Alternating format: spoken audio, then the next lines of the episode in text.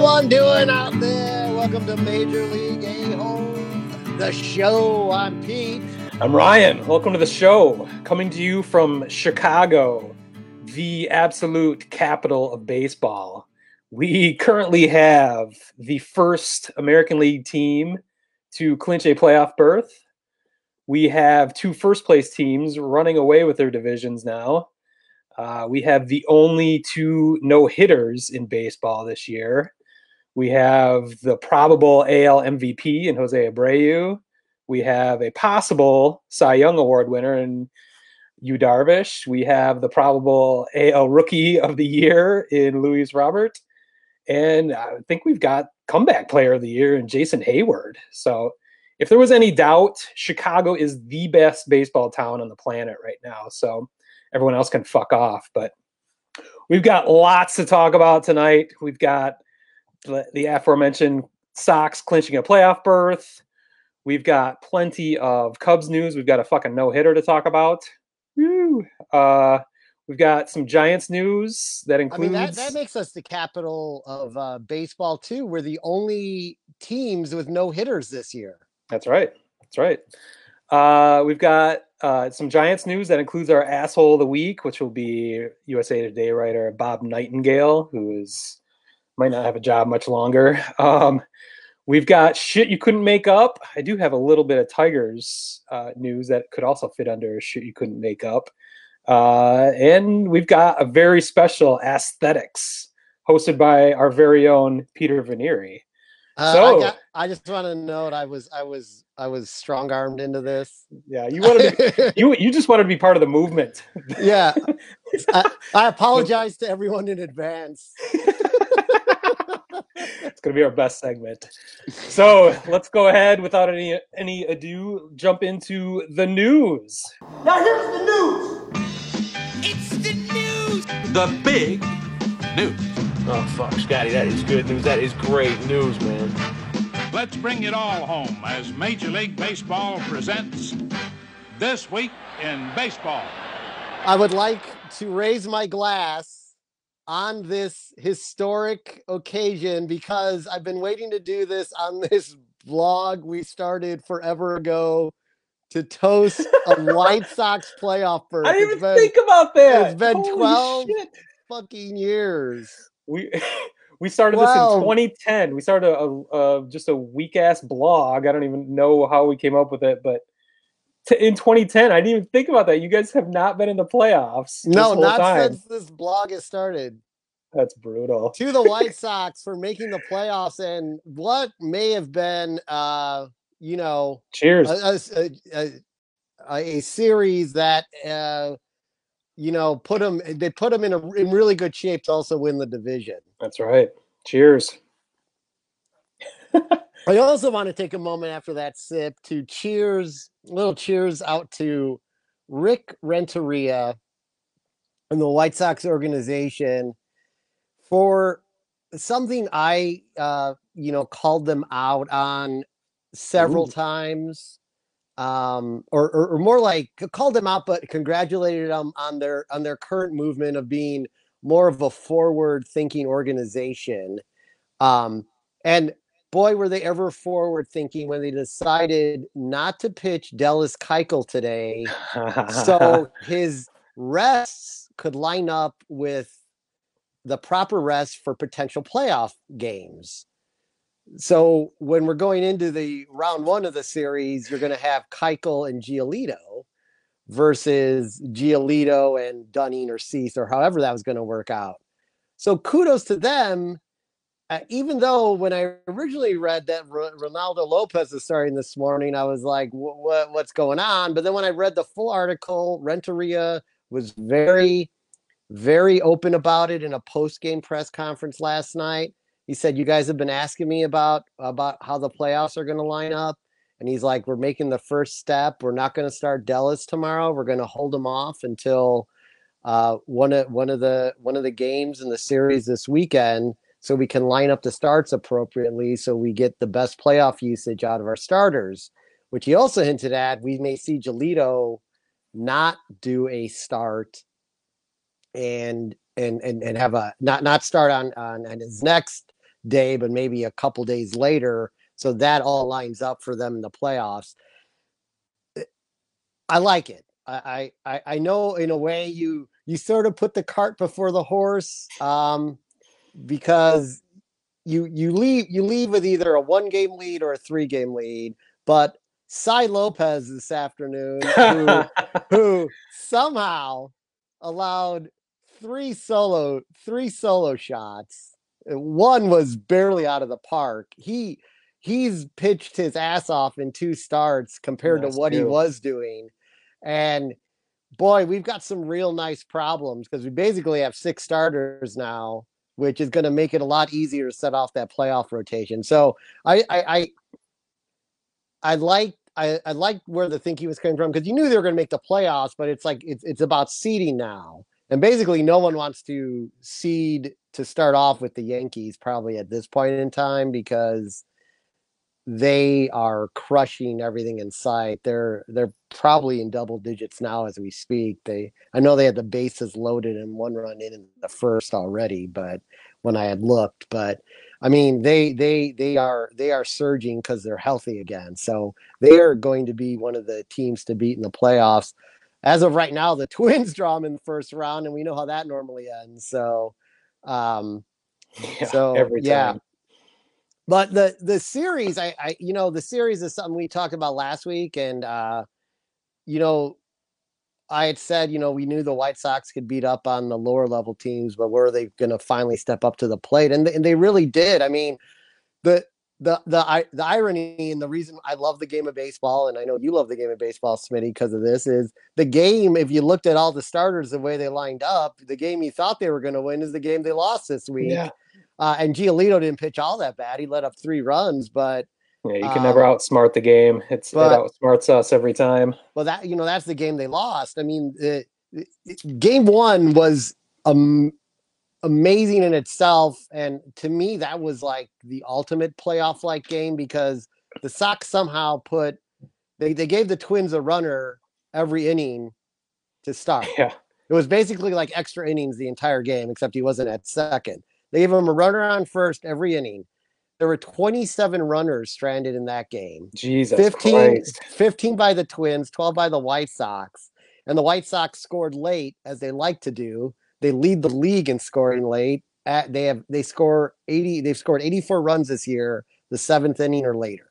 Wow. Um, so they they steal game one three to one. Then they come out and Dane Dunning decides to give his best performance of the year with a little help from the umpire if you watched any of that game. But I think it's kind of like his ball moves so much that you know, I don't know if pitch tracks is picking up correctly, but where it's crossing the plate and where it's ending up is not always the same thing. I Yu Darvish has a ball that moves around a lot, and sometimes people think he gets extra calls here and there. I don't think that's the case. I think it's where it's really crossing the plate. But whatever. Dane Dunning goes out, pitches seven innings, lowers his ERA from 2.7 to 2.33 against the Twins. Uh, he now has 28 strikeouts in 27 innings pitch i- o- uh, over five starts. So not, not not bad for the rookie. Then we talk about game three. The Twins just they they got the home run ball going. They got their offense going, and they took care of the Sox five to one. Uh, but then today, today's the game where I'm thinking, well, this is going to be a series split. The Twins are going to win. The uh, they're to win. yeah, especially with Lopez the- going out there. yeah, and they're to win the series for the year, which is not something you really want going in the playoffs. Versus they have a chance to split the series at five and five, and Lopez just looked like that. Lo- the Lopez from a few years ago when he had like a minuscule ERA, and we don't know what happened to that guy from from uh, from twenty. Uh, I think that was twenty eighteen. Yeah, probably. Uh, yeah. So, but um, well, I was saying two weeks ago, I was surprised he was even back as a White Sox. Like we thought we when he got Yeah. sent to Sean Vegas, that was the last you'd see of him. So it is shocking what he has done in his two starts in critical roles. So it's yeah, impressive. per- perhaps, perhaps you know he got the ship righted enough to at least aid in in our uh, quest to be the number one seed in the playoffs. Um, I Jose Abreu. I mean, Hmm. the guy. There's only one guy who's done better in 50 games than Jose Abreu. Do you know who it is, Ryan Smith? In the history of baseball? In the history of baseball, in the first 50 games, only one baseball player in the history of baseball has more RBIs than Oh, Jose RBI. Abreu's. Jose Abreu's 52 RBIs in 50 games. I'm gonna Only say one player. Barry Bonds. Mm. No. Big Mig, Miguel Wow. Cabrera had Wait. 56 RBIs in 50 games. Uh, I don't remember the year. Oh, they said. Probably Sorry, I 2013. probably, yeah, I think it probably was. Um, yeah, I mean, that's that's pretty good company to be in, I'd say. I'd say Um, so. And you know, the thing about Jose is over like some of the other candidates is uh well, one, Mike Trout's not in a playoff race, so Exactly. take him out. Nelson Cruz might have 16 home runs, but he has like 39 RBIs. Yeah. Um, but Jose's doing everything. He beat out an infield single for his Yeah. second RBI today. At, he must have heard the blog when I the vlog when I called him out a few weeks ago. Um, as everyone we know listens to this in all the managers in baseball. um, and Sexual and- harassment. sexual harassment that week. Um, and and he's hitting when there's a runner in scoring position, he's not worried about jacking the ball of the park. If, there, if there's if there's Tim Anderson at second, if it's Luis Robert, whoever it is at second, if they got some speed, he will just kick that ball to the opposite field and get the run Yeah. in. So he's doing he is playing like an MVP, and I don't really see any reason for him not to be MVP. So I think he's running away with it. I, I think it's obvious with the production on the field, the leadership off the field. It's it's just obvious he needs to be the the MVP. I don't see, eh, like you said, like Trout. I, I I haven't even looked at AL numbers, but there I don't think there's anybody even close. And it just I I don't see anyone else in the last ten days doing anything that's going to change that. But Yeah. So I- that'll wrap it up for uh, my my Sox. Uh, they they got they got the they got the streaky streaking Reds uh, up next. So I think I think you may have missed the What I missed- miss? Missed the headline. The the the potential other MVP could be Dallas Keuchel's mom, who called it out to begin with. Playoffs are bust, bitches. There you go. She Yeah. knew. so I guess it would be playoffs over bust. Yeah, that's right. That's right. We got we we we loved it so much. We made we made two shirts, uh, and we've never because of COVID. Those slogans both went away. Uh, Yeah. the playoffs. Well, you weren't going to probably do playoffs or bust bitches from uh from uh, but strap it on was the original Cubs one, and uh, and, and You don't well, hear what that a very what a perfect time to lead into the Cubs, but st- strap it on. I mean,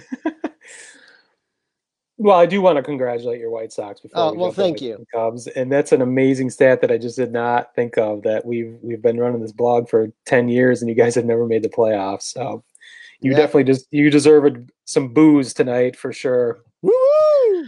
Let's get drunk. Uh, to continue our Chicago is the fucking capital of baseball theme, the Cubs had a very fun and interesting week um, since we last spoke to you. Uh, I had been going on a several week rant about the shaky Cubs offense and their excuse making and everything else that was just trending in a downward downward pattern.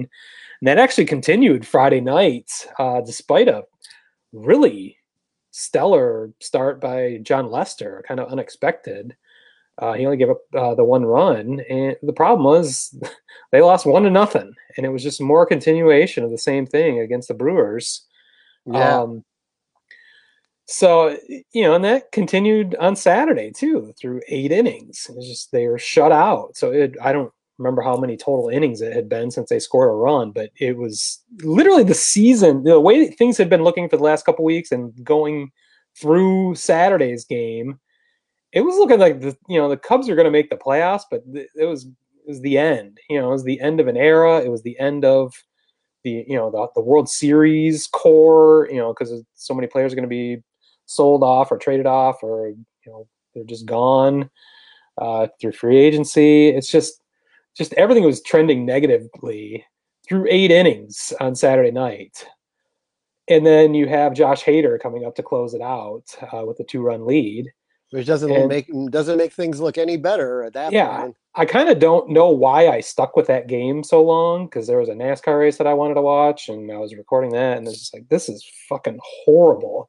Haven't scored a run in four days, just ridiculous. And I stuck with it. And Josh Hader didn't quite look like himself. He got two runners on, and I was just like, well, we'll see how this works out. But I'm not expecting much until fucking Jason Heyward comes up and maybe has the biggest home run for the Cubs since 2016. It, it literally is, it ended up being the game winner. Uh, no doubter. Jason Heyward, I, I mentioned, could easily be the comeback player of the year in the NL or the major leagues. I don't know how they how they do that, but or if that's even an award. But he would get that he would get that award if they No, I out. no, I think I think there I think there is because wasn't didn't Giolito get comeback player of the yeah year? yeah I think you're right last year. So for the AL for the AL, yeah. Right, For right. his- Considering considering Heyward's career, really as a Cub, let alone you know what he did, you know, last year alone. It, he's we've talked about him all season. How he's basically been their best offensive producer, along with Ian Happ, and to have that hit in that critical moment where literally it felt like the season has shifted trajectory completely. You know, it looked like the end, and now it, they they've gone on a four game winning streak that we'll get into. But that was that's a moment that that Cubs fans are probably going to be looking back on. I, I could see easily um, if if this season turns out the way we all hope. But that that is a that is a turning point moment, I think, and it was fucking incredible. I was screaming my head off, pissed off my neighbors, my windows open, but I don't give a fuck. It was awesome. Uh, so that then, of course, led into Sunday, which I actually missed most of Sunday's game because, of course, it's the first NFL Sunday, and I had to watch my Lions, who I thought were going to beat the fuck out of the Bears. Uh, by the way, I have so many, I have so many thoughts about that game and football in general. We, we, I think we need to talk about starting the fourth and fuck it football podcast. Yeah, in case you guys, in case uh, those of you who actually listen to this, uh, we we were really ambitious. commercial break. We were really ambitious at one point in our lives, and we started a football blog too. Originally called Theismann's Earhole, based on a John, based on a uh, John Madden uh, comment, John Madden commentary during a Monday Night Football game, where he said when Theismann got sacked, and he said, "Hey, he's looking out his ear hole," which Yeah, which of course made it to the Madden football game. Anyway, we Joe- changed it. We we changed, and Joe Theismann's a fuckhead, so. The, yeah, probably the biggest douchebag in the last Yeah, 40 years, but he probably hangs out with Pete Rose, but um we changed that to fourth and fuck it. And now Yeah, I think we should, we should definitely do a podcast we- this fall. yeah, yeah. So we were We gotta we've talk. We'll talk about that after the show. but yeah, yeah. so I missed most of the eventual no hitter, but tuned in for the last three innings and was stunned to see that there were no hits for one Alec Mills, who has been surprisingly decent all season. I, you know, we've, we've noticed it, but I didn't, you know, certainly didn't expect a, What what a is no, his no hitter out of the fellow.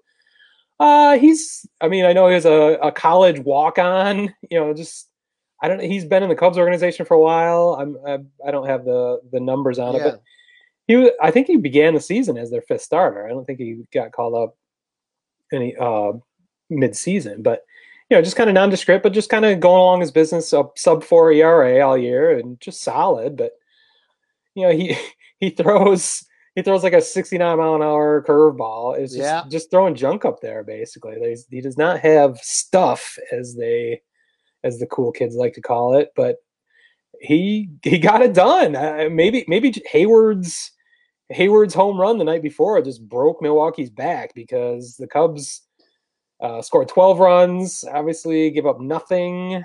Uh, Alec Mills got the fucking no hitter, the 16th no hitter in Cubs history, the second no hitter in Miller Park history, and a little bit of trivia here.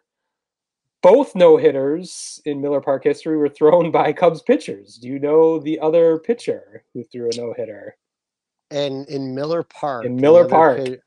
A Miller Park no hitter.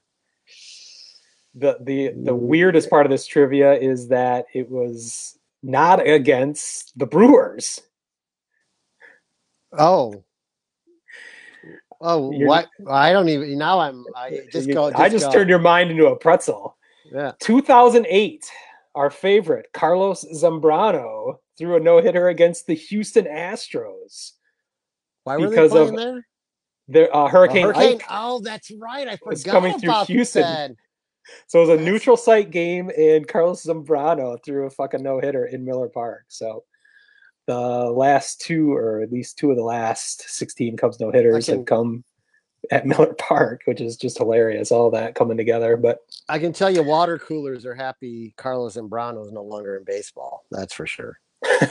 he's playing with the Chicago Dogs still. I think he's still bumping Uh, around like I- like independent ball. My my my Charlie went to one of those games. He said it's a blast to go out to uh, one of those games. I might have to make it out there at some point. I did the menu boards out there. Hmm. I'll go and critique. I, then I will go just to critique them. You call this a menu board? so uh yeah, that was an incredible Cubs pull out the 2-1 series win over over the Brewers, change the trajectory of their entire season.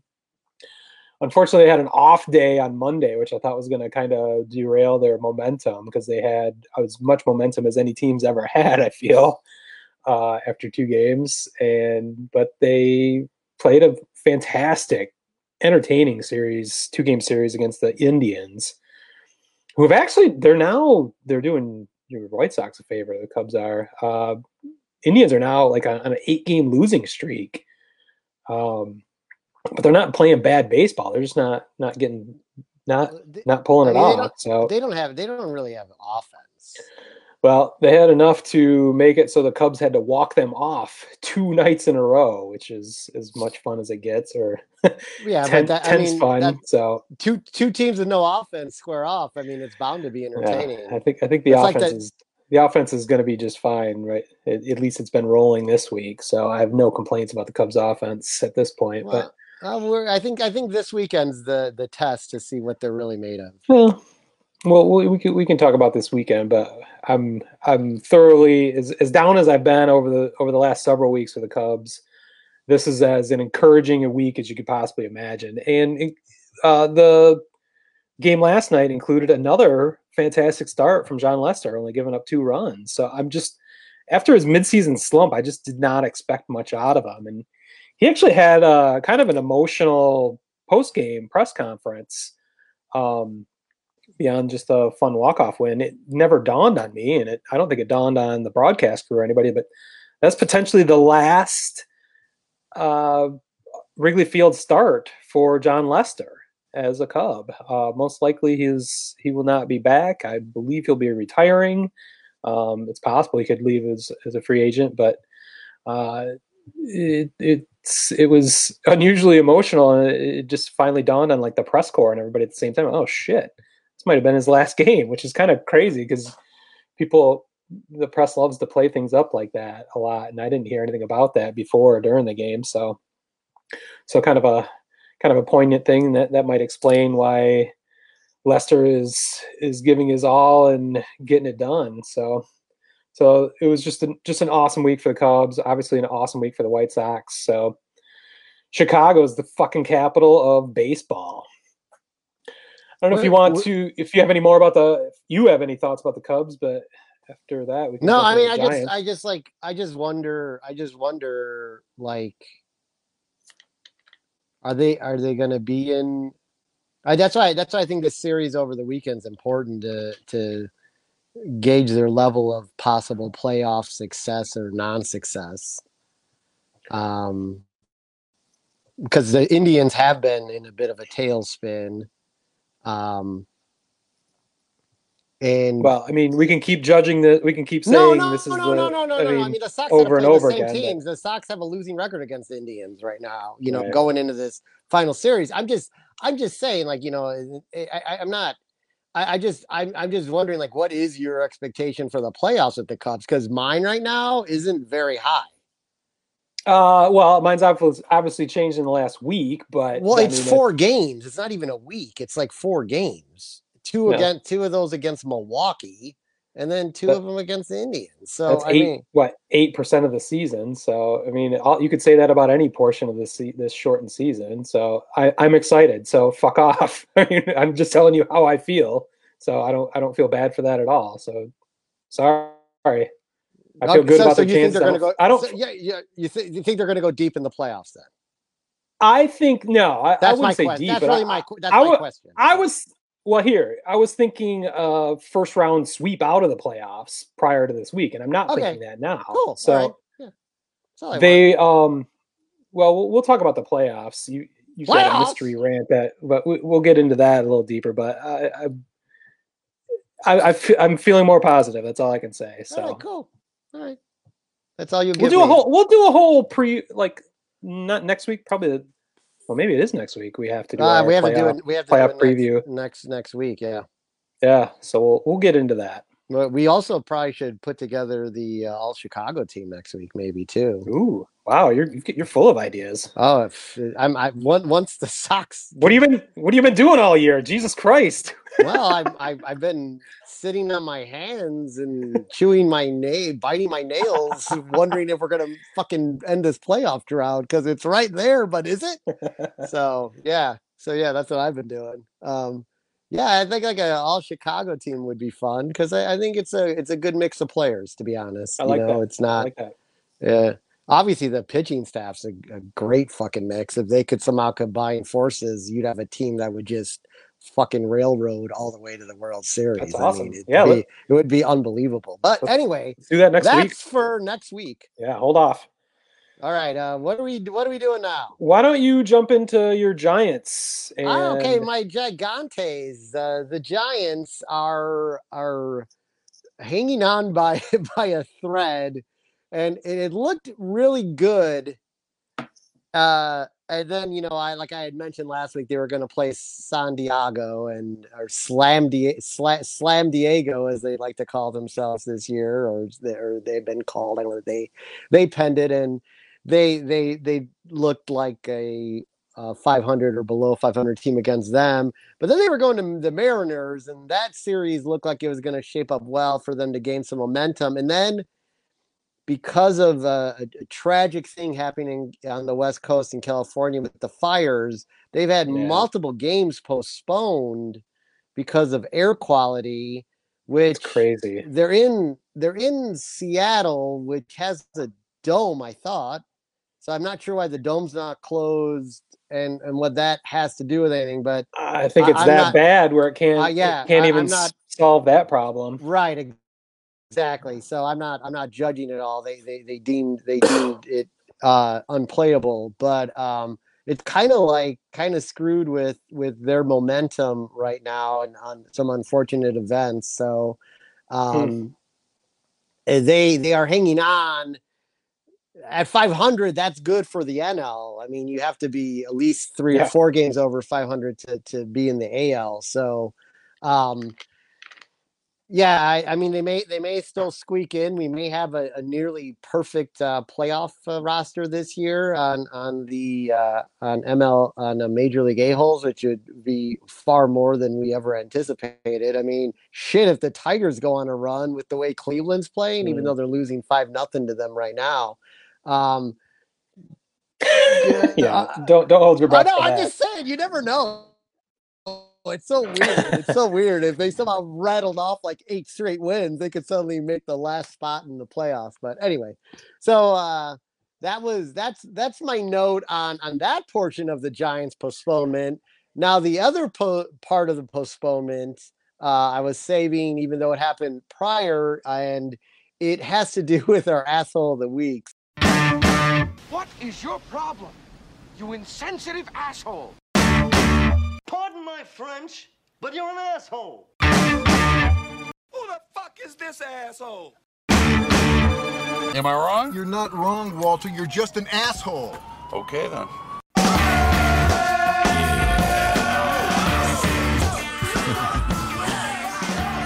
So yeah, I, I'm gonna I'll, let you take uh, this part, and I'll, uh, I'll I'll I'll add my thoughts along the way. Yeah, why don't you chime in when you need to? But yeah, our our asshole of the week segment uh, can also fit into our giant segment, and it's not a giant. It is a an interesting journalist from the USA Today, one Bob Nightingale. Um, I've given Bob Nightingale is an interesting Twitter follow because he's just bad at Twitter. Um, maybe not as epically bad as That is a- Bruce Levine. Bruce Levine. That's exactly what I thought. yeah. Uh, as you can go back to our previous episodes about Bruce Levine's foibles on Twitter, but um, I like to give one of my favorite pastimes on Twitter is just giving Bob Nightingale a hard time because he's full of misspellings and nonsensical tweets and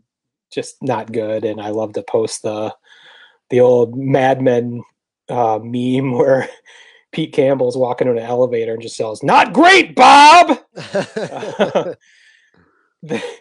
so he's always been a favorite target of mine, but not not because he's a necessarily a bad journalist, just because he was bad at at Twitter. But he became a bad journalist this week, and it's probably it's probably more examples, but I don't want to get too deep into that because this specifically affected uh what's his name Dickerson yeah, Alex, Alex Dickerson. Alex Dickerson from the San Francisco Giants. Um, I believe it was Friday night. There, your game against the Padres was postponed. That is correct. due to a positive COVID test, an anonymous positive COVID test, and it, I think I sent you the text that night. I'm like, oh shit! Like that was the first positive test we had heard about the in, In the 12 Western days, bubble. right? And, and it Yeah. was the first in 12 days. I mean, we like the, Yeah. the Smitty and I were getting ready to, well, we could still talk about it, but uh, once this is done, but we were getting ready to like say, great job, MLB. We've, we've, we've been running COVID free up until this. yeah it, it was it felt like less of a fear less of an issue over those two weeks. And but the, the scary thing beyond that was that it finally infiltrated the western bubble where it's been in the east or the central. So i was like oh fuck what does this mean? And kind of you didn't hear a whole lot about it. You didn't know what was happening but you knew the game was canceled and there was and it was definitely a giants player. That's all we knew. Yeah. well i forget if uh, nightingale actually well, he did. He basically outed him. I think it was pretty pretty obvious. You could figure out who the the positive test came from. I'm not sure if Nightingale was the first to report that, but he um he did report that the the player who tested positive had been visiting family in San Diego and was exposed to COVID, and that's how it all came out which ended up being 100% false. The other part that ended up being 100% false was the positive test. Uh, Alex Dickerson, did not test positive; it was a false positive. So not only did did Bob Nightingale run with the fal- false positive result, but he tried to basically victim shame Alex, Alex Dickerson for visiting family in San Diego, which he didn't even do, and he wasn't even COVID positive. So Yeah, I mean, and like- and for for for Dickerson, it was even scarier because his wife's 39 weeks pregnant. yeah, So they were he was tested something insane, Smitty. I want to say uh, he talked about it a little bit, and I'm trying to recall this, and the old noggin's not so good anymore, but he was tested, I want to say something like six times in like a 32 hour period. yeah, To that's how they figured out was. A yeah, to make positive, but- sure that it was a false positive and that he was good to go. Meanwhile, Bob Nightingale is smearing his reputation, while while you know Dickerson's family, friends, you know, know knowing his thirty his wife is thirty nine weeks pregnant, you know, just why, why the fuck would you do this? What what is that? But he didn't do anything wrong, and Bob Nightingale is uh, just a it's just horrible journalism. I mean, that, that that's the dictionary definition of bad journalism, and I don't think it's a fireable offense. But I mean, if I've seen articles written where this is just one in a long line of bad journalism examples out of Nightingale, but this this clearly and easily makes him our asshole of the week. Yeah, I mean, I think he's always a guy who wants to be the guy who broke the story. He he that's Yeah. that's his thing. Even when, I I mean, eh, I I I, I read his stuff a lot because he always seems to have the the in, but then it turns out he's completely wrong.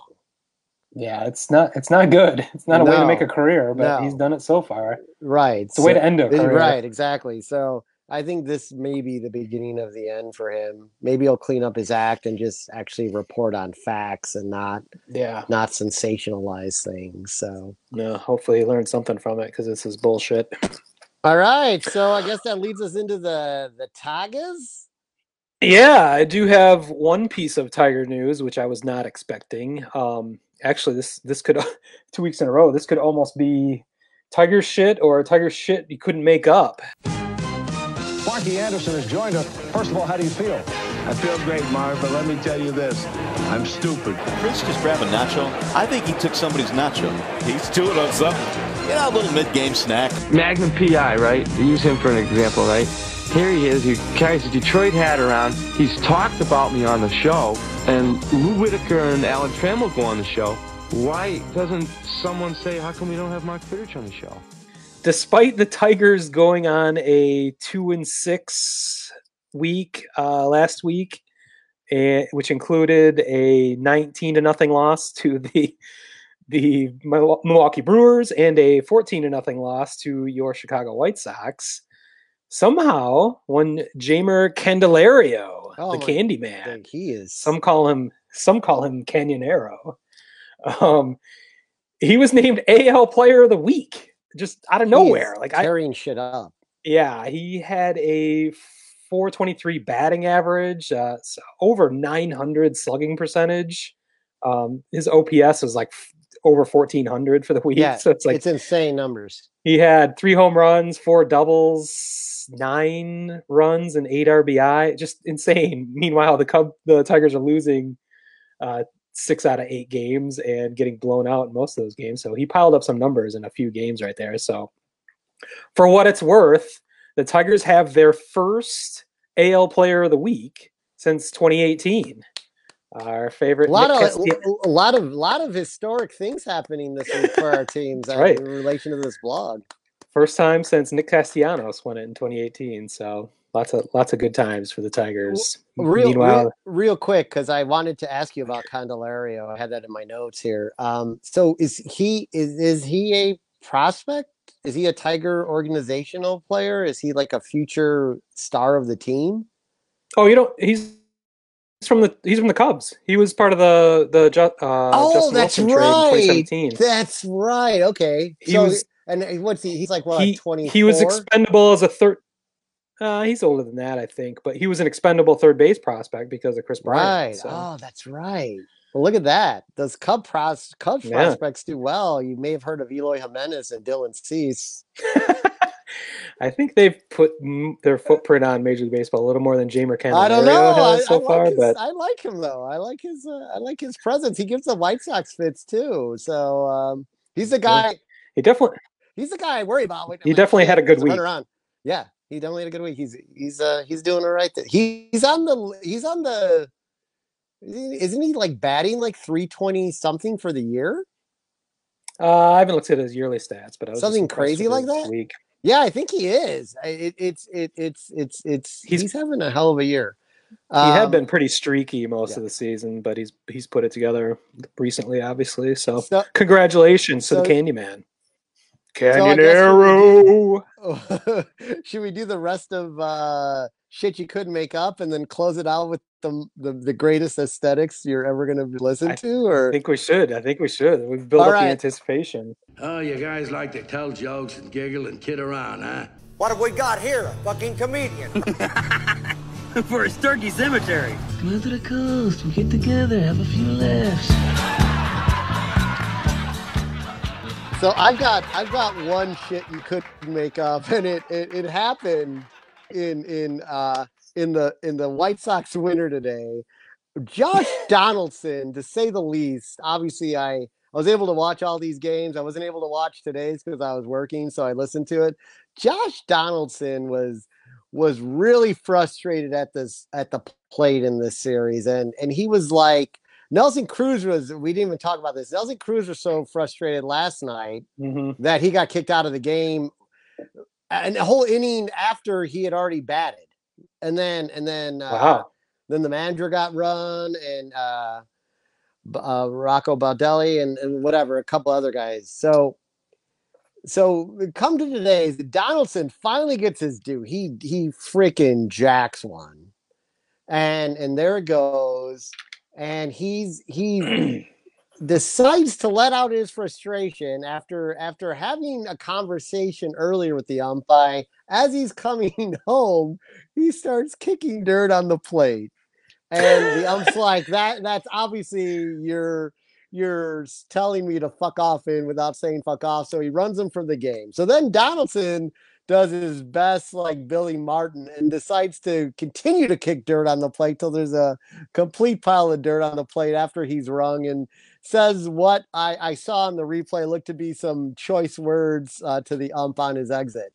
He gave But him the you- thumbs up though as he was exiting. Yeah, it was, it was you- nice. yeah, you gotta you gotta wonder though, like you know, he wasn't there late in the game, and they Yeah, they, they ended up losing. They ended up losing that game four to three. Like they, poor choice. the major presence was removed from the lineup because he let his emotions get the best of him, and in in in the in a playoff game, basically in a playoff seeding game, you you can't let that happen. But that's just shit you you couldn't make up. Like he just that was that was three games of hitting frustration because the Sox. I I'm not even sure if he was. He may have been on base once that uh, up until that point. So Well, he I saw the the pitch tracks, the whole the whole sequence of that. It was the umpire was my favorite, Funky Dan Bellino. Funk, funky, Dan, Bellino. Bellino. Funky Dan Bellino. Um, terrible. There were several terrible calls in that sequence, but you got to you got to move on. And like you said, like he he decided he wanted to be ejected. He, there's no way he ran the bases and then dragged his foot across home plate just to piss off Funky Dan Bellino. Uh, without thinking that through, that he was going to be ejected for it, and he, so he decided to do it and got himself kicked out of a very important playoff hunt game. So, you know, an AL Central division standings game. So, yeah, Josh Donaldson, wow. I mean, that, that's an interesting decision. I understand being frustrated, and I, I, if you look at it, you'll agree with him. The the calls are terrible. Oh yeah, I'm, I'm, he got the last laugh. I mean, his revenge was the fucking huge home run. So what's he what's he complaining about at that point? Like, yeah, exactly. just stupid. Well, I mean, he showed he showed Dan Bellino. I mean, D- DJ DJ did did say on the radio broadcast that he uh, he he could understand his frustration with uh, with some of the calls today. So, Wow, um, an objective DJ. yeah, yeah. Not I'm not the biggest. Uh, he's got Bastoni's off or something. By the way, on I think Saturday he said he's going to be on the TV. So I don't know. I may have to just turn the vo- even though I love Benetti, I may have to turn the volume off and put on some re- put on some records because I don't think I'm going to be able to take take that him in the booth was- again on TV. I was thinking the same thing. I heard I was listening to the radio broadcast this afternoon too, and I heard him say he was going to be on TV. I'm like, eesh. Jason cannot save that broadcast. He's, Jesus he's he's really good, but he's not that good. yeah, exactly. He's not Christ, all right. He's not. Um, He's not. He's not a savior. I mean, Sorry, sorry, Jason. You got to deal with DJ this week, but Yeah, it's it's it, essentially the, the it's it's it's the the analyst Hawk is coming in. You know, Hawk is back essentially, Jason. So, um, well, uh, I've got a I've got a shit I couldn't make up. oh yeah, go um, ahead. from the Cubs game last night. A if you know if 2020 is obviously the strangest year of our lives, um, easily not even not even Yeah, a I mean, question. I'm not even gonna. I mean, 909, Uh, the nine, the year of 9/11 was weird for us, and we were working together at the time. And every time that comes up, I replay the events of like I, I'll never forget this. I hate to take us off on a tangent, but we're we're talking about life and weirdness right here. Like I'll never forget you coming up to me and and saying, "No, our our offices. I'm not going to say the name of the company. Our offices at the time had not announced that we had officially closed the offices yet, while uh, the second uh, plane had hit one of the towers, and we were we literally worked right next to the One block from the Sears, Sears Tower. Tower or Willis Tower, however you guys know it. And um, Ryan came up to me. I was actually his manager, and he said to me, "He's like, Oh, this is why you're bringing this story up. Just No, to remind people no. that you used Yeah, to be my boss. that's right." Uh, so, I'm the uh, manager. I'm the manager. No, so uh, so he comes up to me and he looks at me and he's just like, well, we were obviously. Uh, he's my friend before he was my employee or at this point in time and he looks at me and says I, i'm i'm gonna leave i don't you know he's like i can't i don't want to be here and i'm like dude Well, I was I was the designer manager at that point. Yeah, and so I to- was- and I- I I- told you that I was telling my my Yeah. employees just head home. And I said- insane. and I said, "You go. Do what I'm you gotta do." I'll I'll deal with whatever if management comes down. I'm gonna sit tight for the moment because I haven't heard jack shit from them. And and but you guys go. I'm not gonna make anyone stay here right now. And literally because uh God, I don't want to get off on a huge tangent on this, but literally that's because literally, literally because it was a day where our offices uh, I would say at least a quarter of it, right, Ryan, are out at the client on that. Yeah, it was a Tuesday uh they they weren't there so i was kind of like the senior person on the floor and literally everyone's coming to me at this point saying i don't want to stay and i'm like okay you don't have to stay Yeah. like i like like it's well we don't want to get in tr- i'm like guys if you get in trouble for this we all really have to ex- re-examine where we're working at Yeah. you know i was just like just go i'll deal with it don't worry about it and uh finally There's two there's two things. Oh, sorry, go ahead.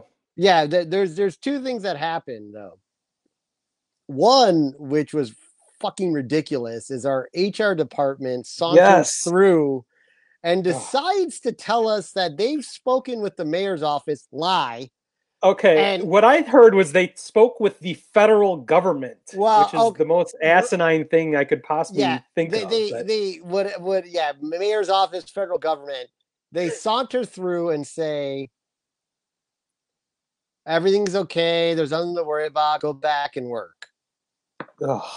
At this point, though, it's been announced that That's there's some there's some plane got lost out of Milwaukee, and and rumor was it was heading towards the Sears Tower, which caused even Yeah. more panic in the office. well, that's the flight that, that was crash landed in Pennsylvania. Yes, exactly. Which I believe did they later find out it was headed for us? I believe it was headed for us. Um, Certainly was. Um, and about 15 minutes later, which is when I left, the Yeah. fucking mayor's office calls the building and says, What are you still doing there? We've called there multiple times and left messages for you guys to evacuate. There is a serious threat. And I just remember I and I was living in Beverly at the time. I got the last train out of there that I could get because the trains Oh, that wow. I took went into Financial Plaza, the Dow. So they were shutting those trains shutting that right down. away because they thought there could be a bomb threat to blow up to Sure. blow up Financial Plaza. Yeah. But I do remember, like, I don't know when you left Smitty visit, but like there there were there were already uh um the National Guard were already on the street corners. And Yeah, it it was, was just scary. so it was yeah, so it was scary. It was so- mayhem getting on the L. Yeah, it was because we are right in the loop. So it, yeah, it was. So I got it- a I got a L L train right away and got got back really quick. But But I certainly did not want to be walk working next to the fucking Sears Tower, despite our HR department's assurances that everything was just fine. Go back to work. Go fuck yourself, HR. Yeah. The best was the, the That's why I work for myself now. I don't work at a corporation anymore. the best was the one HR girl had a brogue and she spoke like this and everything's fine. I'm like, yeah, we're not in Ireland anymore. We're uh, gonna get out of here before the bomb goes off. All right, lady. yes, I just said that. Sorry, it was it was not it was not appropriate, but you know, lighting a little humor, a little humor, a little think- drink, little drink I think it was. It is a.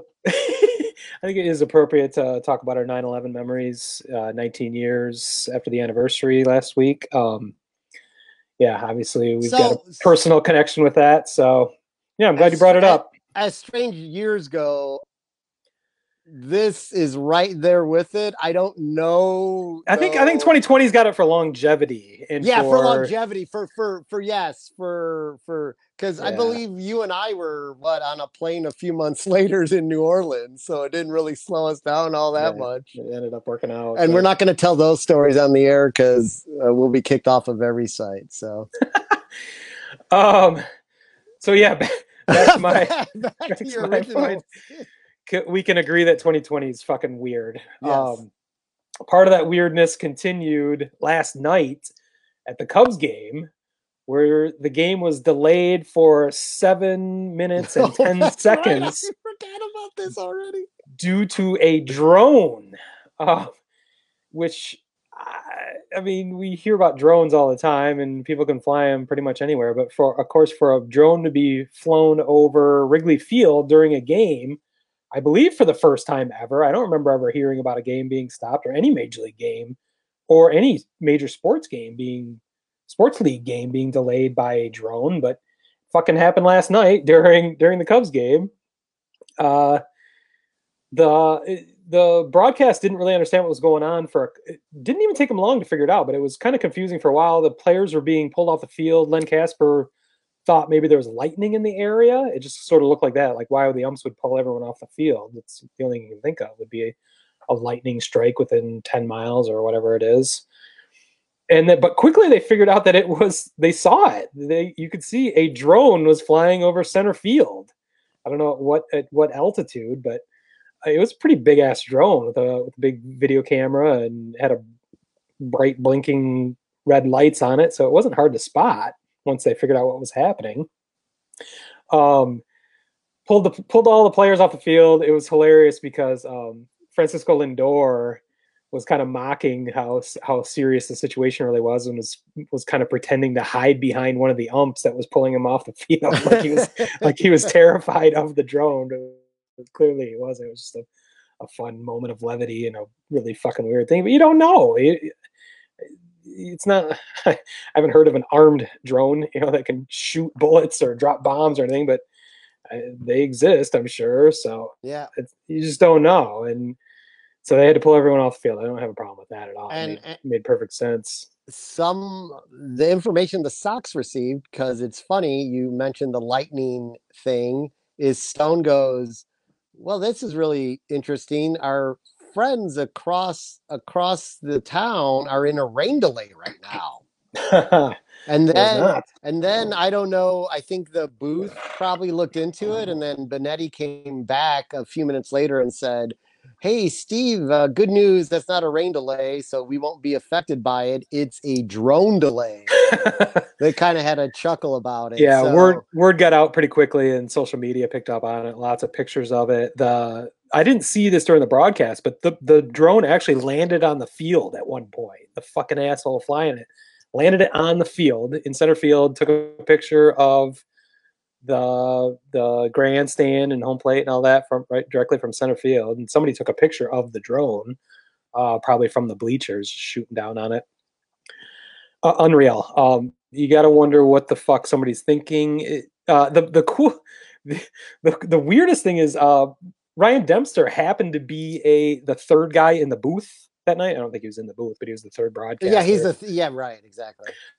um, which he's he's he's done a fine job. Um, he happens to be a bit of a drone expert. I think he had as a hobby. He he flies drones, not to that level. I think uh, there was a big ass drone. I think he's more of a low level hobbyist with it. But he he knew what that drone was, and it was kind of informing uh, Len and JD about it, and informing the audience. Of, he had some knowledge at least about the drone that was beyond beyond a typical baseball fan's now. So he was able to do some play by play at least. It's almost a shame that it was Dempster, not Mark Grace, as the uh, Oh, third God. party He- for the drone.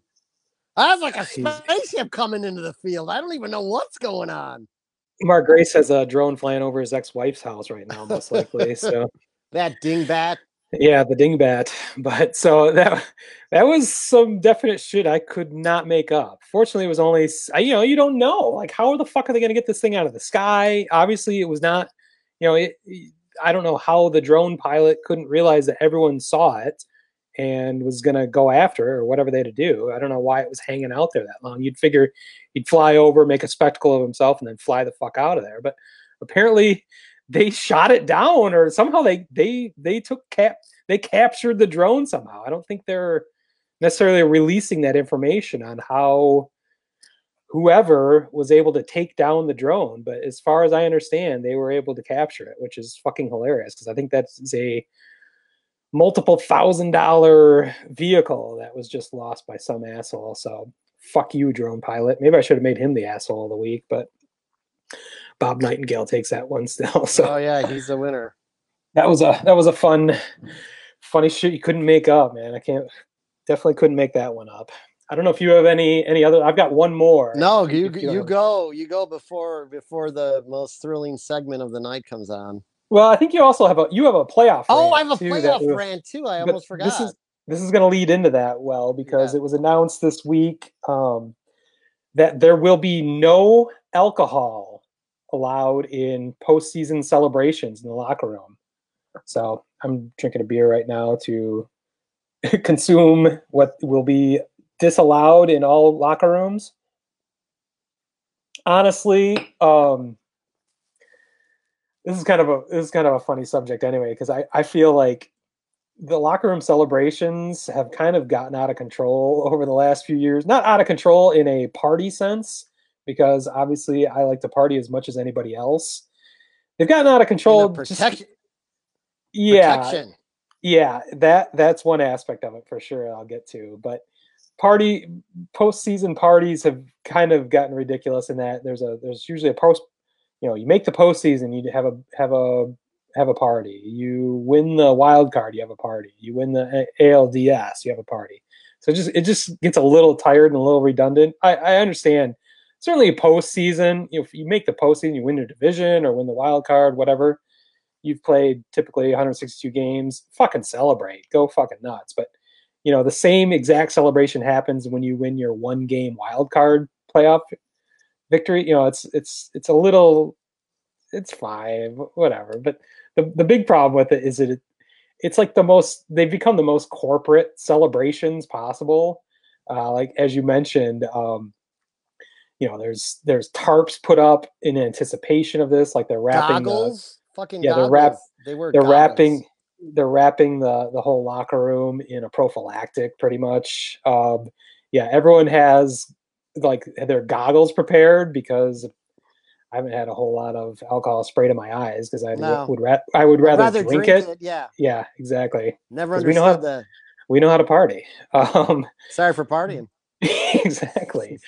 Um, I'm sure the that the tarps and the goggles are corporately sponsored by whoever MLB has has a partnership with. Um, because certainly the alcohol is. I know all the beer you see in any celebration has to be Budweiser, the official partner of Major League Baseball.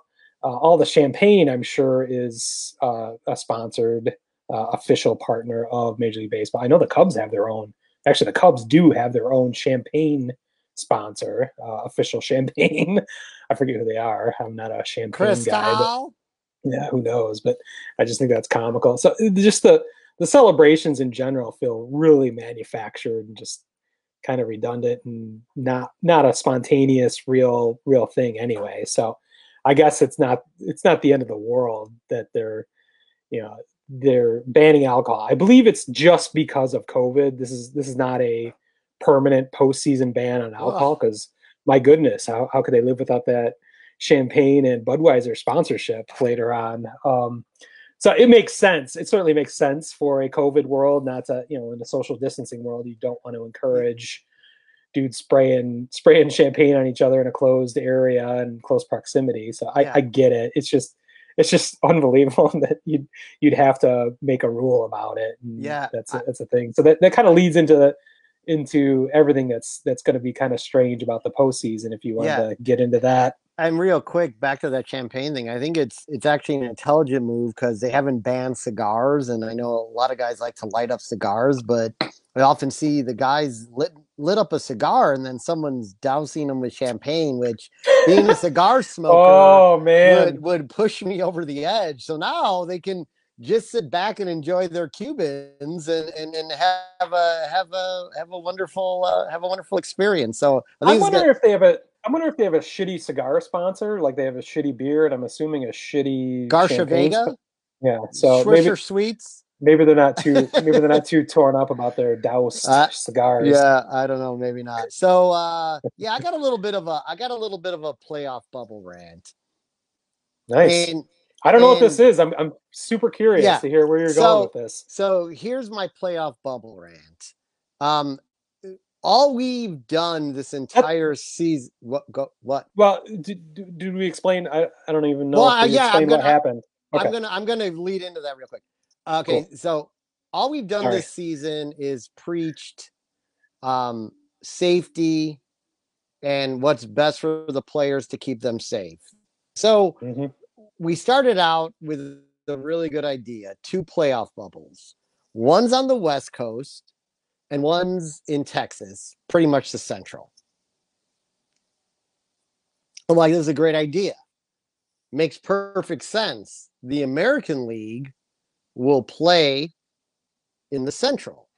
Why would the American League play in the Central? Well, because seven of the eight teams are from the Central and East Coast, so they don't have to travel as far.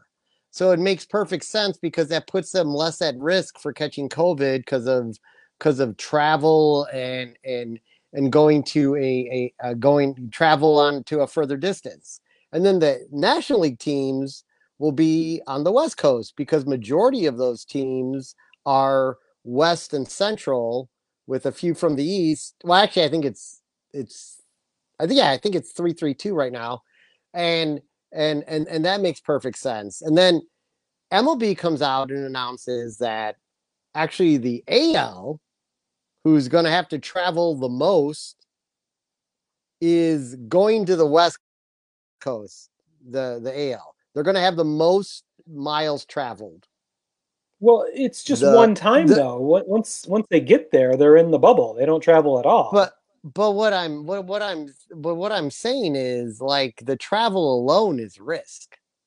Being confined in a space like that for a 6-hour flight, like like you're you're putting you're putting everything at greater risk because of the travel times. And maybe I'm being oversensitive to this, but but the Major League Baseball's You're talking about a matter of an hour or two at the moment. No, most. I'm talking about a matter of two and a half, three hours to Texas versus the a Yankees flight, which is gonna every East Coast team's flight, which is gonna be anywhere from six to to eight hours to well, to the West yeah. Coast. But the the reason they're doing is for there's no no chance of a home field advantage. But there's but is, that's is moot but that's moot because you could make the Dodgers yeah. play in San Diego and San Diego play in LA, like, and you can make Houston play in Texas. And it's even more of a shame. Well, the world's the worst part is the World Series yeah. is going to be in the ugliest stadium in all of fucking baseball. In Dodger Stadium? No, isn't the World the World Series? I thought is in Globe Life, isn't it? Oh, I thought it was going to be in, in no, Dodgers, but maybe that was a maybe that was an old. I think plan. it's in Globe Life. I didn't, I didn't even see that. But from a from a sense standpoint to me and with times and things like that but i guess times don't really matter because fans aren't there so i'm assuming that the it's all tv it's all tv yeah. so that means so i just want to i want to i want to do the math so like the the games on on the east on the west coast for all the fans who will be back in the east and the central are not going to be starting there until they're all going to be starting there in the afternoon then so we can watch them well i mean literally since they have no crowd concerns they'll start the games whenever makes the most sense to get the largest tv audience so i'm not too worried yeah. about that that side of it but but it kind of but, but thought, like from a from a from a player standpoint too i mean i guess what they get four days there before they start playing uh what do you mean? Don't don't they they they play those initial three games or two games or whatever that series goes to, and then they fly out, but they're there for a few days before the series starts, right? No, no, that's what's interesting. The the first wild card round. This is this is where I thought you were going to go with this. Um, explaining the whole. Yeah, well, it's three. It's three straight. Yeah, playoff three straight games. Yeah. yeah. three games at the wild card, like the higher seed, higher seeds venue, which is kind of meaningless, um, obviously because there's no crowd. But uh, three games in a row, no no off days um, in the wild card round, which I think is cool. Um, you know, I've always been a proponent of the the one game wild card. This season doesn't make any sense, so it doesn't. I don't. I don't care about kind of anything they do with this with this one. But going forward, it sounds like they're going to have the expanded playoffs like we see now.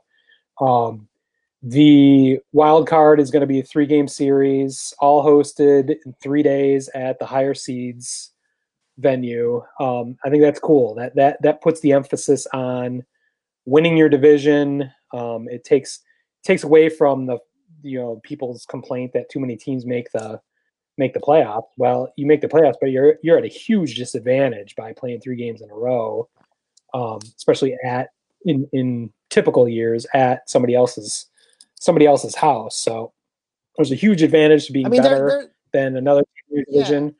There's the the the second round then goes to the bubbles. That's where the Right. AL, Yeah, that's a- ALDS, right. ALCS.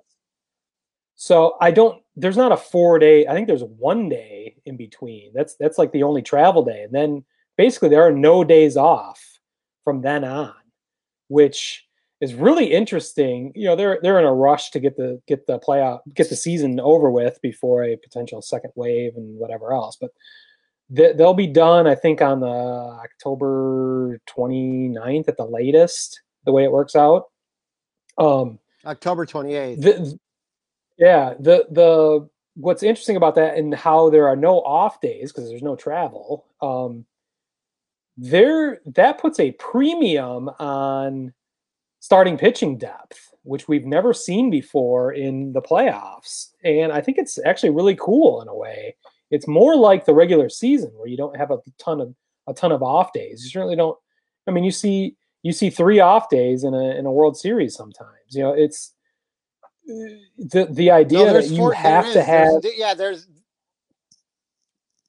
there's four days off in that? between. After the after the last wild card game, there's four day there's four days. why would they take The wild- the four wild- days off? Thursday, October first ends the AL series and one of- and and potentially one of the wild card series. But if you win in if you win in two days, which is Wednesday, yeah. September 30th, you're off until Monday, October 5th in the AL. And the NL's off So it could be- Tuesday, October 6th. So it But could be la- as many as four days, but as few as No, what? Three days. As few as Wow, three days. why would they? Why would they take that much many, time off? As many as five days because they want them to get settled and be properly tested in the bubble. That was I the see. whole I thing. see what you're saying. I see what you're saying. Yeah. saying. Okay. Okay. That I guess that makes sense. Yeah, that's what I Um, thought. I, I, I Jesus, Sorry. making me doubt myself. I mean, this, I'm already can barely remember the show. I Well, always come up with any- some zinger at the end. All anyone's but- been talking about how there, there's no off days in this, and how that's going to test. That's going to test uh, starting pitching depth. So I don't even understand like why. I think it's hilarious though. Like the three days in a row and no off days. Like who cares, right? You're in one place. You don't have to travel, and then you get to reset your rotation because at worst case you get three days off still.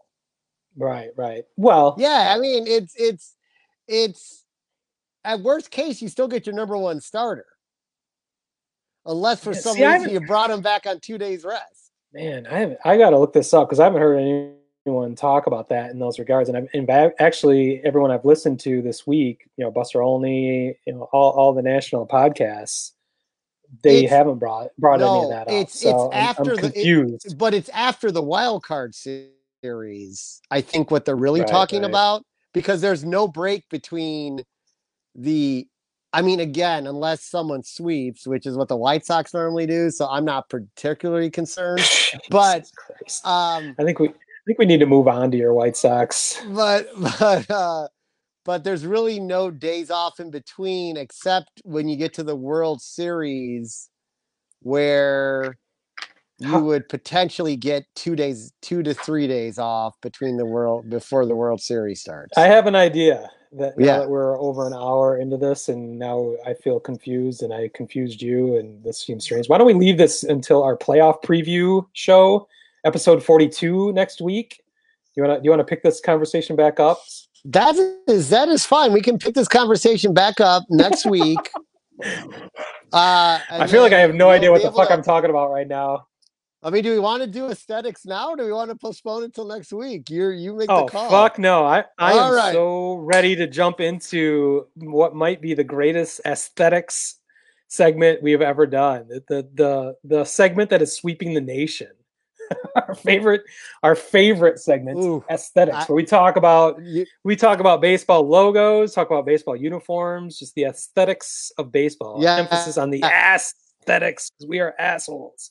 Yeah, we got a whole. So go this is- ahead, and this will is be the first this is- one This hosted is only going to be the first, by the way, and this is going to be definitely only my first one hosted because I got a follow up Sox one that I briefed Smitty on before the game, Wow. which blew my Growing by which- leaps and which bounds. blew my mind when I was doing some research on this. But okay, so the White Sox, little real quick history. But We're going to talk uh, about the White Sox history of uniforms, which is a rich and yeah, it's kind, colorful. It's one, kind of ri- it's kind of ridiculous. I mean, I think ridiculous is the word. I'm going to cover with you guys 12 uniforms right now. You're ranking them in your favorite. order, Yes, so I'm so I'm yes, I'm going to start with the worst and, and move on up. And nice. uh it wasn't, you know, you know Bill Veeck was a huge part of this. In fact, he's he's guilty of one, two, three, four. He's he's guilty with for about half of them, but the White Sox organization as a whole just really couldn't make up their mind. Uh, all their owners couldn't make up their minds on on their uniform. So uh, it's it's it's kind of it's kind of funny. So we're gonna start off. I'm gonna start off with by far the most hideous uniform. And, and a lot of it has to do with the hat, but it's the 1990. It lived for it was so hideous it lived for a year. The 1999 uniform that had White socks It, it was sort of like a red, white, and blue theme still, similar to the the the previous uniform, which we'll get to much later on in this. But it had White socks and cursive across, and it had a hat with a cursive C that almost looked like an E, which our has- which our friend Vit Vit, owns and thinks it's a great Yeah. cap. And I think It looked like a Cleveland Indians. Yeah, it's- hat. everyone thinks he's an Indians fan when he it's wears the it. worst uniform ever done. It was it was like a swan song for the uniform changes. Um, and, and and we'll get to that being the swan song for uniform changes in a in a little bit. Um, so that is by far to me. I I found I never liked the uniform. I found it repulsive at the time, and it it was gone a year later. So there you go. 1942 Nice. uh, similar to the Oh 90s, god. very similar to the 90s uniform, but in red this time. It had the White Sox in the cursive, and then it had a flag. The, the, the redeeming quality was it had this cool shield on the sleeve, kind of reminiscent of, of what happens in the natural with the shield with the lightning bolt, but this was a shield that was almost like um, American flag, like almost the Captain Wow. America shit, but like in the in the in in the shield like that, like the classic shield logo, like in uh, the natural. So, so that was the only redeeming quality of uh, that jersey. Then in 1926, they had all- number 10. number 11. I mean, number Oh. 10. Yeah, number 10. Sorry. Jesus. It's hard to keep Yeah, up. sorry, keep Number up. 10. Number 10. Number 10. 1926, they had a all black jersey with Chicago in block lettering, very similar to the current Cubs road jersey with the Chicago and that block lettering. And they wore this cap. So it was one of my more favorite Nice. caps. That's a fantastic I'm, cap. I'm about to take you, everyone, now on a visual journey because of my diehardness with the White Sox. I happen to own most of the caps here on out on this list. Wow. So not only are we going to go on a jersey trip, we're going to go on a White Sox baseball cap trip. That Okay, and- I just want to put out a PSA here. If you are listening to the, if you're listening to the podcast you will see the video. I will post video of this on our website. It'll be yes, that's Facebook. right. The podcast. It'll will be on Twitter. Yeah, it'll be everywhere. So the podcast won't be able to see this, but check us out. This is a good good PSA to go check us out on our website, majorleagueaholes.com. You can find it there. In 1917, they went to a jersey they wore recently in a year as a as a uh, as a third as a uh, Sunday jersey a few years back back when Magglio was on the team, so more than a few years back. Oh yo. And it was the Americana, what I call the Americana jersey. It was a big S and there was an O and an X and it was blue with stars in it and again it was like red white and blue and this is the cap they wore so here is the number 10 jersey on the white sox journey list um Wow. their their americana jersey from 1917 I will also be posting pictures of all these things. I'm gonna, I'm gonna, I'm gonna have to be, I'm gonna have to call you this week and go over everything to make Okay. sure I've got it all right. But we'll get this all posted on yeah the website. all right so here you go this is this is 1917 then Wow. Number Is that a year you threw a World Series, or did you win? it that I believe that was 1917? maybe uh, not quite. Ooh, no, we didn't throw it that year. We didn't win it either, as you know, fucker. so shut the fuck up. Uh, anyway, so ni- 1935 we move into now, which is actually a, a Tigers win the World Series well. There you go. The Tigers win the World Series, and the Sox change over the Cubs. change the change the jersey again um to a the jersey has a red sox with a bat and so does the cap which is i do love this cap. I, I do don don't this if I've ever cap from time to time.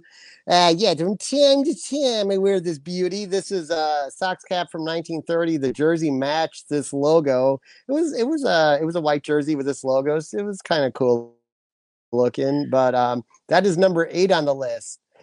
Then Wow. in 1970, Number um, seven. number seven, they they went to um it was interesting. They they had these uh they, they were like they had pins pinstripes around the jerseys. Didn't the Tigers have that at one point where they had like a blue pinstripe like around the button area Maybe. like a while ago, like a lot like in the 70s maybe or 60s or something. I, I just I, I vaguely remember seeing it, I think, on a throwback Tigers jersey. But Eddie, I don't think they've ever had pinstripe. They, not like a, had the not, not piping. piping. That's what I meant. Did I say pinstripe? I meant They still have piping. piping. Oh, do they still have the They've always pipe? had They still have the blue piping. Okay, yeah. So this had the Yeah. this had the blue piping on it, but um, they had the first the the first version of the Sox logo as you kind of see it today. Mm. What year is this? This is 1970 now. Okay, But- that's an, that's important Yeah, so we're we're in the Bill Veeck era now. Because your So- current logo is fucking rad. If you ask Yeah, me, I, I've always loved it, even though I hate the White Sox. The S is is much more. I, I would say a, a skew. Much Mm. it, it it's it's very large and kind of not quite looking like an S, almost more like a snake. It's it's They weird. cleaned it up subsequently. Yes, yes, they cleaned it up for future jerseys, and um, oddly enough, the road jersey also had the piping, but it had Chicago across it, which would seem to morph into what is eventually their current road jersey, um, and that Okay. was in and that was in red. So that's that's this is my number Red. seven jersey, the 1970 jersey. Wow. Uh, 1911 Number is- six. number six is is similar to the 1926 that it was all black um but it had the chicago in um that sort of stencil writing like the softball jersey from uh, 77 uh and it um so i kind of I, I like that i like that they use that for 77 which is the perfect lead in for my next jersey the 1977 Ooh. the Chris Sale goes mental jersey the most dangerous jersey ever created. ever created by the White Sox. A jersey that, if left in the Red Sox locker room next year, could lead to murder. It made a man literally psychotic It made him and led go- to his eventual trade. It's insane. It's Chris- literally drove him insane. Chris Scissorhand Sale went on a jersey cutting I can't even when when the, Rampage. when the story eventually broke, I didn't even believe it at first. Like I was like, "What?" But it was true. But I posted a lot about that shit last. yeah, last year, I mean, so I, I mean, I just had to be quiet. There, I'll post nothing we could links. Defend. I'll post links to that. Yeah, I mean, it was- it's just blog posts. ridiculous. But you know what? As goofy as those jerseys were, and as bad as the idea was of putting shorts with those jerseys, Oh, there was God. there was something, you know, um, I don't know. I just liked those jerseys for some reason. I really did. The simplicity of them or something. You know, maybe because I used to play softball when I was younger. I don't know, as well as baseball. I don't know, but I like li- those like jerseys. to wear short pants and collars. Hey, nothing wrong with the little short pants. Tom Petty, I'm, I'll be the boy in your short pants. Um, 1959, the Go Go White Sox. That's a, the lyric from a Tom Petty song. All right, let's move on. Anyway, 1959, Wow. the Go Go White Sox. Oh, is this the And- wing wing sock? And here we go. Now this is Oh not, my god. I have I've spent more time in White Sox Park with you trying to find that hat. For Okay. how many years were you looking for that hat? okay. So oddly enough, this is not the hat. This is the hat. This is the logo Oh. that was worn on the hat.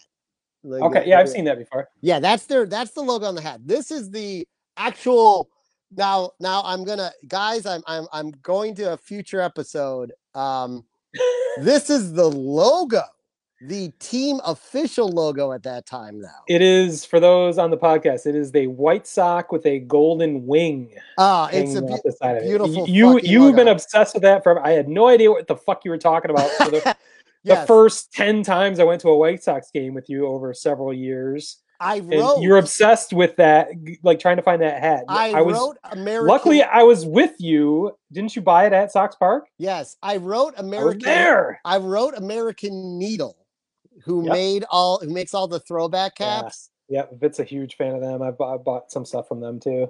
which they told me I'd have to order 25 caps to get any to order directly from them. What they failed to tell me is they did not make this cap. Oh, is a sons of bitches. Freaking Cooperstown New Era cap. So that's why one of the reasons I couldn't find it, I was barking up the wrong tree.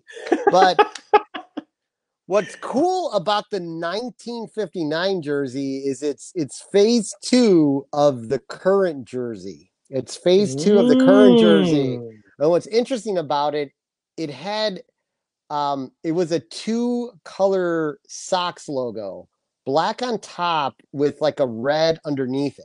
What is, of is up with the red? Why why red? What's happening? Oh, we're gonna get we're gonna get to more red in just a minute. Um and um it, it was it was very cool looking and it had pinstripes with like the off with what we like that off white like the giants we talked about a Mhm. few weeks yeah, ago. off white is always good. Yeah, great looking jersey. Uh, like I would have no. That's my K line jersey right behind Yeah, me. Right, exactly. I would have no Cooperstown. worries if they ever decided to switch from the greatness of now to that. It would be the same, just basically changing the tone of the jersey. Then this one, this is number three on my list. More red. is the this is my first White Sox game too. So this is the ninth. This comes about in Oh. 1973. The White Sox have a great home jersey, which is basically the home jersey today, but in red. Instead all of they- black and white, it's red. Instead and of black and white, it's red and white. I've But the never understood that, but I, but- I guess that does make it's kind of like how they do the St. Patty's Day, you know, black Yeah, or green and white, right.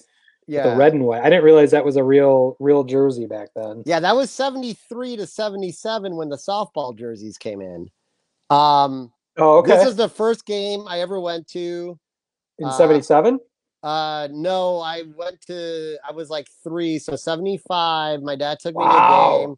I got a signed ball by a White Sox BB Rich, Tom Kelly, who was later a Minnesota manager, signed Yeah. the ball.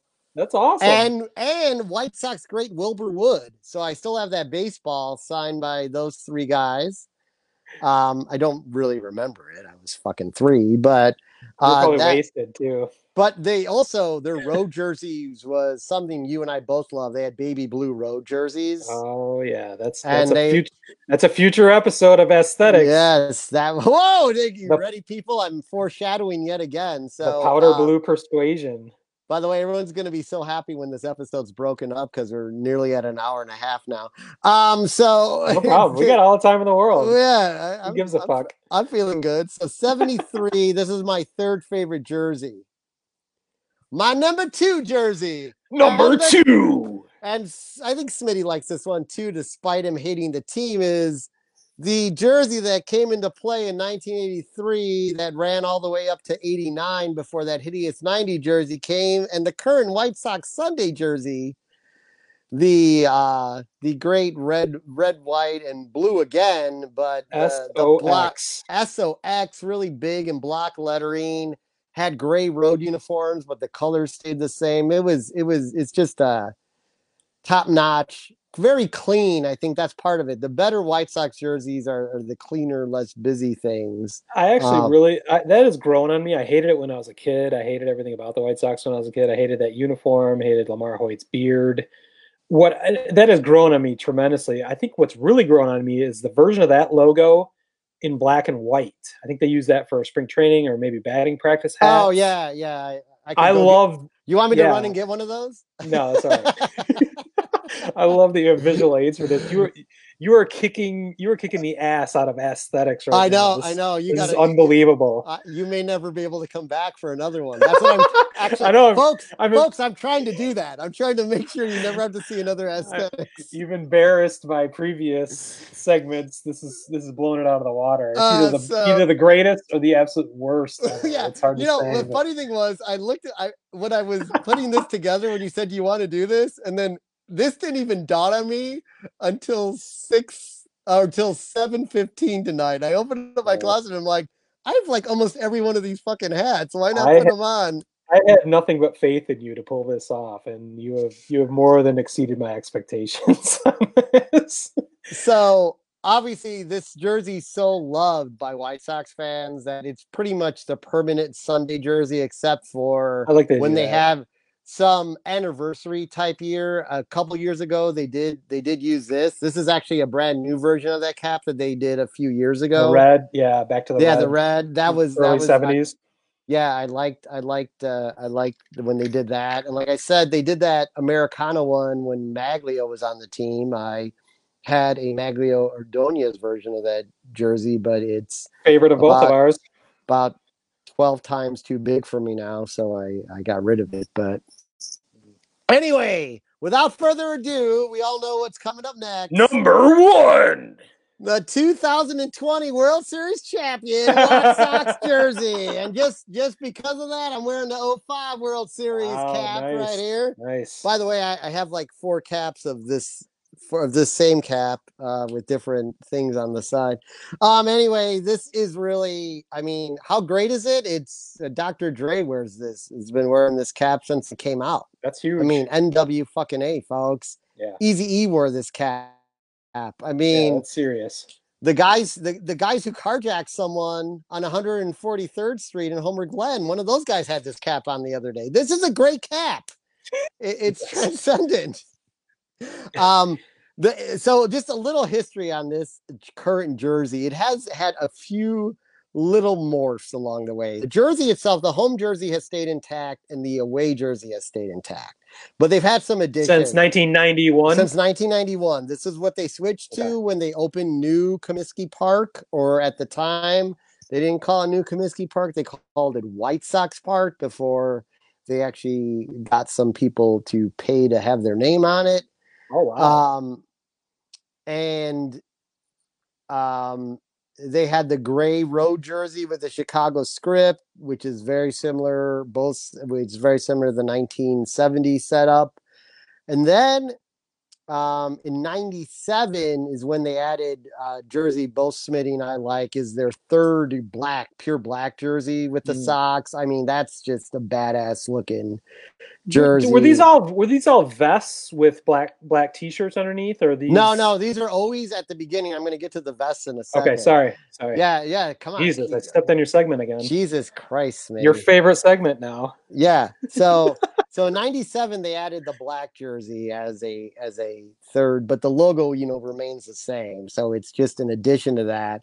And then somewhere I was trying to find the exact year, but Konerko was already on the team, I know, because I had a Pauly uh version uh with uh, uh that a lot of teams did this that year. I know This is that the I know classic Red- 90s look. yeah, the red, the Reds, the, the Reds did it too. Because I remember, I always remember seeing Sean Casey in it.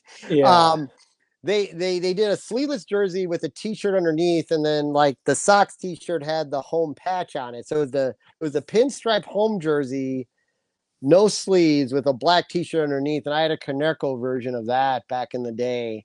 That was when you somewhere- when you buy a jersey like that, does it come with the t-shirts or how does that work? Or is yeah, it just the yeah. vest? No, it, it comes with the it comes with like their the game shirt underneath it too. Okay. Yeah. So very complicated. so that was a, that was another addition, and that that seemed to be that wasn't really a White Sox decision. That was more like an MLB saying yeah, we'd like tons, to.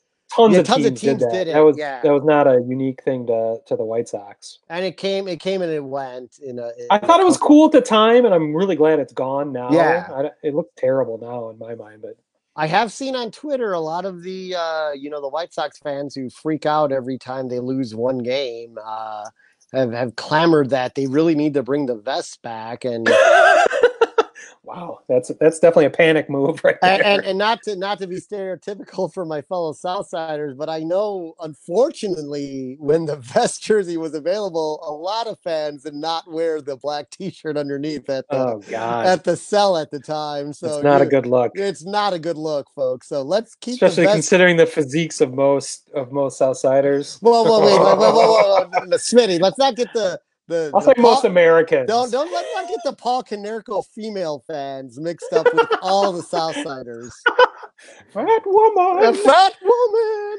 Smitty and I had a run real quick. We'll close this segment Oh with some God, real, real off-color commentary. But This is this is going to be our t- first two hour pod. but- yeah, so uh, we noticed a trend. Uh, I had White Sox season tickets, and Smitty, who's always up for a game, went to a lot of games with me.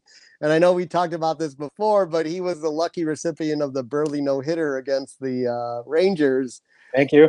And um, Thanks, Sean Paula. Yeah, you pussy. Um, I'm sorry. You know what? I strike that. He's just he's just a weak individual because that's derogatory towards women. So I didn't mean to. I didn't mean to say that. I apologize. He's just. a- a- You're not weak- apologizing to Sean. No, I'm apologizing to the females. That was wrong. He's a can, can, candy ass. He's a candy ass. How about that? That's better. All right. Um, so I strike that from the record. But anyway, um, uh, we noticed a trend where most of the female, not that this is going to do, I should just leave it at pussy after I do this next.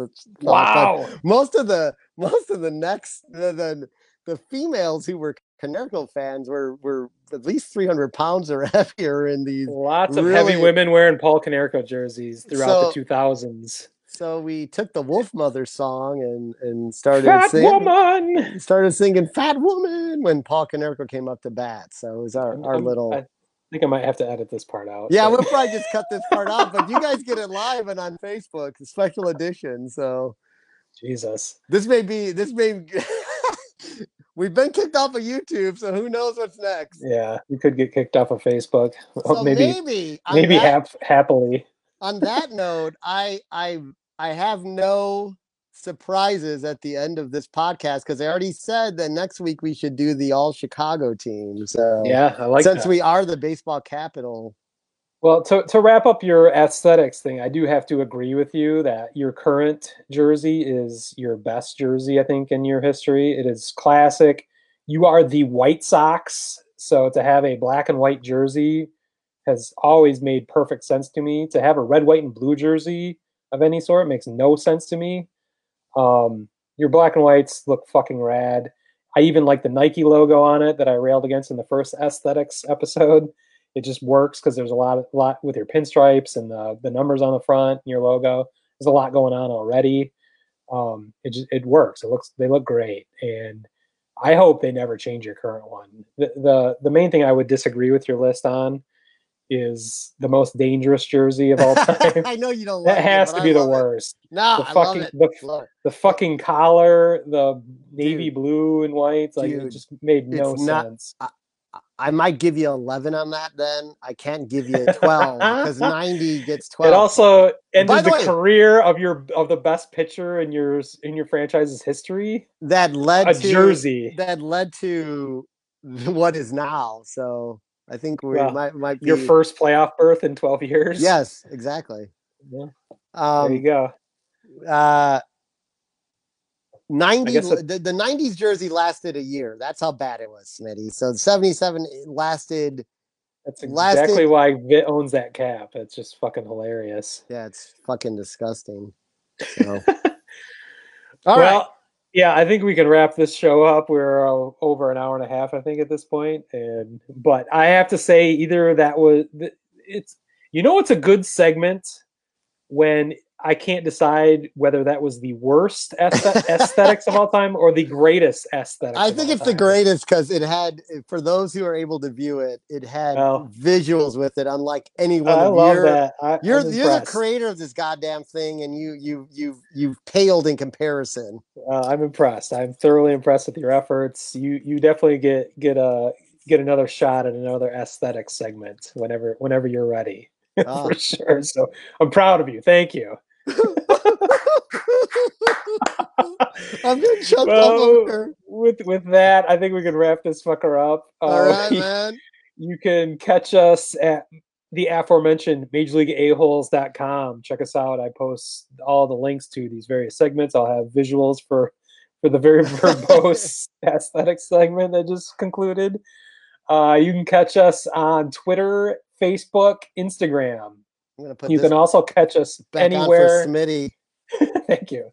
You can also catch us anywhere you can find a podcast. If you guys are into Number podcasts, five, number any po- five. any pla- any platform you prefer, we are there. So check us out. So rate, subscribe, review, do it, do all that shit. We're giving you so much content for free. Take it, enjoy.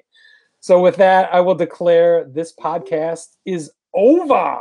Peace. Peace. Jesus Christ, it's about time. Ah. S-S-H-O-L-E. Everybody, A. S-S-H-O-L-E.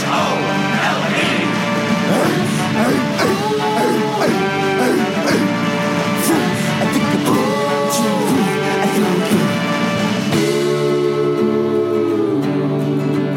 I'm an asshole.